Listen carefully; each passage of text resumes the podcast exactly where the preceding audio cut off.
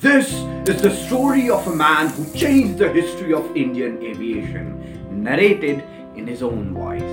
मैं captain G R Gopinath एक retired army officer turn entrepreneur सिर्फ एक सपने के साथ भारत के किसान को हवाई यात्रा का आनंद दिलाना it's been a decade of hard work and perseverance और इस जर्नी में कई बार लोगों ने मेरा मज़ाक उड़ाया, कई बार लोगों ने मुझे धोखा दिया, कई मिस्टेक्स हुई, कई फेलियर हुई और सबसे बड़ी मिस्टेक अपने पापा के साथ लड़ाई करना और उनके मरने से पहले माफ़ी ना मांग पाना। उन्होंने अपने लेटर में लिखा था, गोपीनाथ, तुम अपने सारे ड्रीम्स को पूरा कर सकते हो, तुम में वो सारी काबिलियत है। और आज जब भी मैं हारने वाला होता हूँ, जब भी थक के बैठ जाता हूँ, ये लेटर मेरे अंदर वो आग फिर से जला देती है। टुडे इज़ 25th अगस्त 2003 और मेरे पापा की कही सभी बातें पूरी हो चुकी हैं। एयर डेक्कन ने सौ से ज़्यादा किसान और गरीब घर के लोगों को मात्र एक रुपए में हवाई सफ़र का आनंद दिलाया है।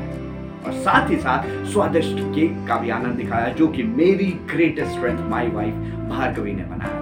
ये एक शुरुआत है बहुत बड़ी जर्नी की। मैं आज आपको दो लर्निंग्स के साथ छोड़ के जाना चाहूँगा। नंबर एक, अपने परिवार, अपने फैमिली के साथ जो भी अनबन है, उसे आज और अभी सुलझा ले माफ़ी मांग ले, क्योंकि आपको नहीं पता कौन सी मीटिंग लास्ट मीटिंग नंबर दो गोपीनाथ जैसा एक छोटे से गाँव से निकल के व्यक्ति अगर एरोप्लेन बिज़नेस खड़ा कर सकता है तो आप कुछ भी कर सकते हैं। बस आपके पास एक ड्रीम होना चाहिए और इस ड्रीम पर काम करने की महत्वाकांक्षा और लगन होनी चाहिए। So let's become successful and let's inspire life my dear friends नमस्ते, शबा खैर।